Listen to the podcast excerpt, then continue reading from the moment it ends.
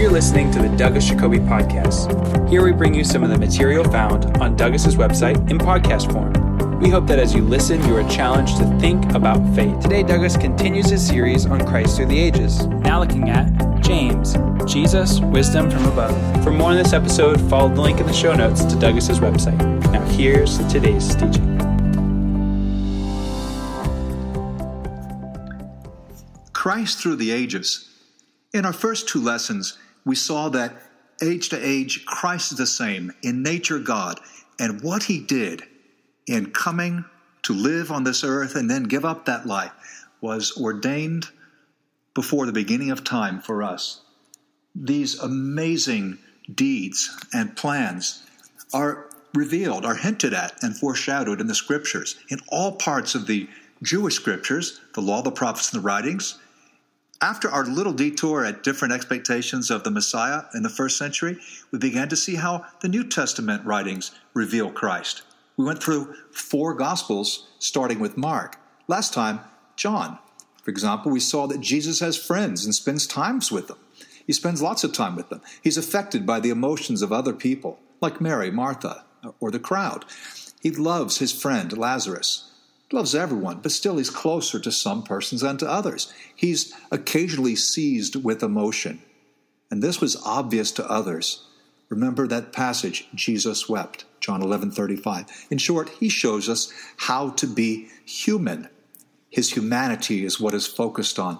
And in each of the documents of the New Testament now that we're looking at, I want us to see something about Jesus we might not have seen before. I've entitled this one, Jesus, our teacher, Wisdom from Above. Well, is this what I get from James? Yes, indeed. We get a lot from James. Whoever wrote James, and the strong tradition is that it was Jesus' brother, sometimes called James the Just. He was a church leader in Jerusalem, stoned to death in 62 AD. But this man knew what the Lord taught in the Sermon on the Mount. There are many echoes of the Sermon on the Mount, as well as of other Jewish documents like Sirach. And it's very practical in giving us something to strive for. It's a very Jewish document. In fact, it seems to come from the time before church and synagogue were, well, let's say before the rift between them was irreparable. You remember what Paul said in 1 Corinthians 13? Love is patient, love is kind, and so forth. It doesn't keep a record of wrongs. It's very challenging when we compare ourselves to that. You know, which of us can put his name in in the blank? You know, uh, Mary is patient. Mary is kind. Mary rejoices in truth. You know, Douglas keeps no record of wrongs, and so forth. But we see we could fill in the blank with the name Jesus. He is all those things. Well, I don't think anyone would say that's going beyond what's written because isn't that what Jesus shows us? God's love, God in the flesh. Well, you can do something very similar with James. In the five chapters of James, we're encouraged to persevere, to pray, to be patient, to be obedient to the word. That's all in chapter one. Well, isn't that what Christ did? Didn't he show us fairness, not prejudice, no favoritism, but love and compassion for all, the high and the low, the needy? That's James 2. He shows us control of the tongue, James 3, pure motives, chapter 4, chapter 5, faithful prayer. See, all of these qualities uh, could describe Christ, and they do describe him. And so, what I want us to do now is to focus on just part of James, because there's plenty to learn about our Lord from any chapter of James. I've selected chapter 3. Why? Maybe because I'm a big believer in the teaching ministry, and one reason that James is written is to protect the, the body from false teachers. These are persons who don't control their tongue, and their inner life is chaotic and ambitious in a selfish way, and that spills over and that's reflected in their, their impact on others, and an effect of disorder. So, the beginning of chapter 3 is all about the tongue, our need to control it. Well, that's challenging for anyone, and maybe best known as James 3, verse 1 not many of you should presume to be teachers. Of course, the reason is we'll be judged more strictly. What I believe is happening in the community that James is writing to. In, in uh, 1 1, it says he's writing to the 12 tribes scattered among the nations. In other words, he's writing to those from a Jewish background who were Christians.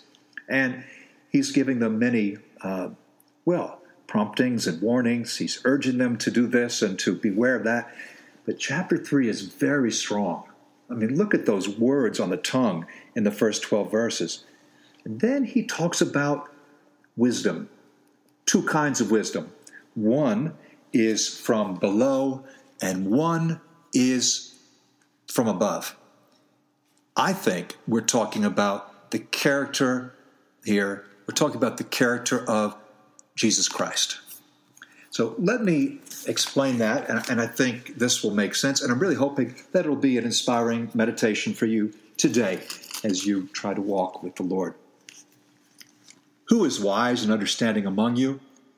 Let him show it by his good life, by deeds done in the humility that comes from wisdom. But if you harbor bitter envy and selfish ambition in your hearts, do not boast about it or deny the truth.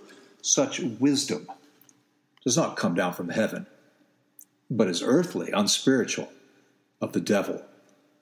For where you have envy and selfish ambition, there you find disorder and every evil practice. Well, that doesn't describe Christ at all, except by its opposite. Unlike the false teacher whose falseness originates from within his heart, the godly teacher emulates Christ. One kind of wisdom, the false wisdom, is demonic. It comes from below. True heavenly wisdom comes from God, it comes from above. Now, the last two verses, 17 and 18, we read, But the wisdom that comes from heaven is first of all pure, then peace loving, considerate, submissive, full of mercy and good fruit, impartial, and sincere. Peacemakers who sow in peace raise a harvest of righteousness. You may have noticed it's a sevenfold description of wisdom, heavenly wisdom.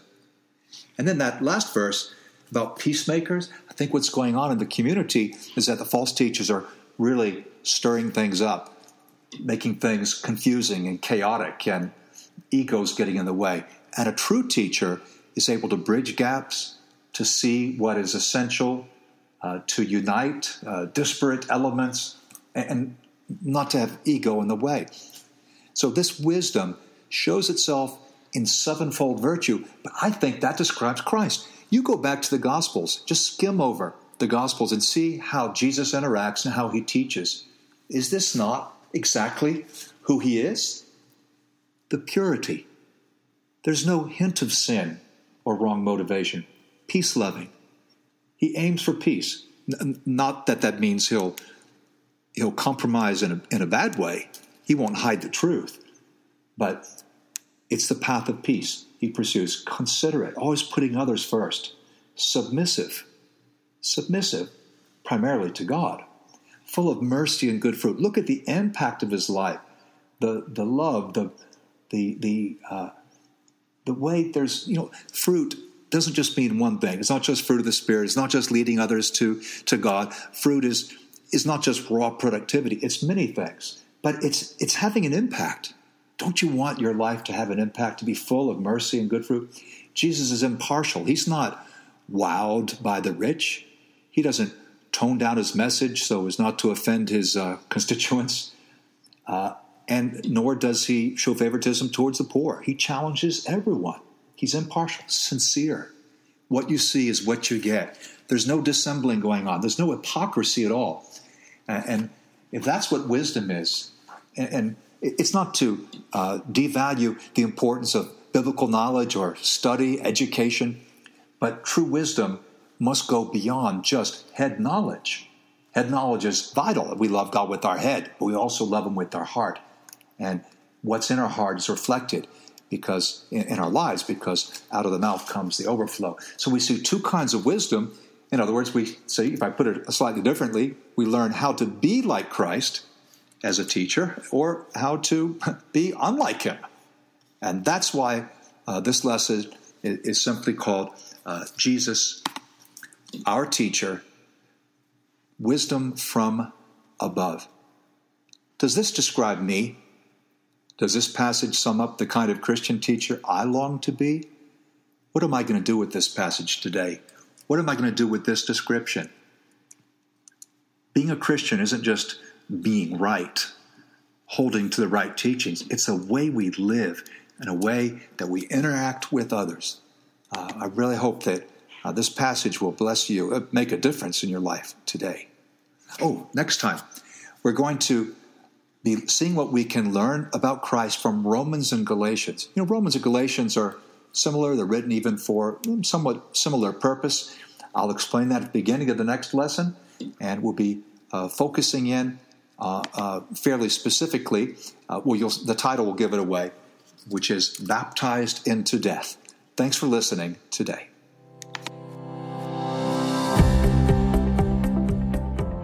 We hope you enjoyed Douglas's series on Christ through the ages. For additional notes and resources, be sure to check out Douglas's website in the show notes.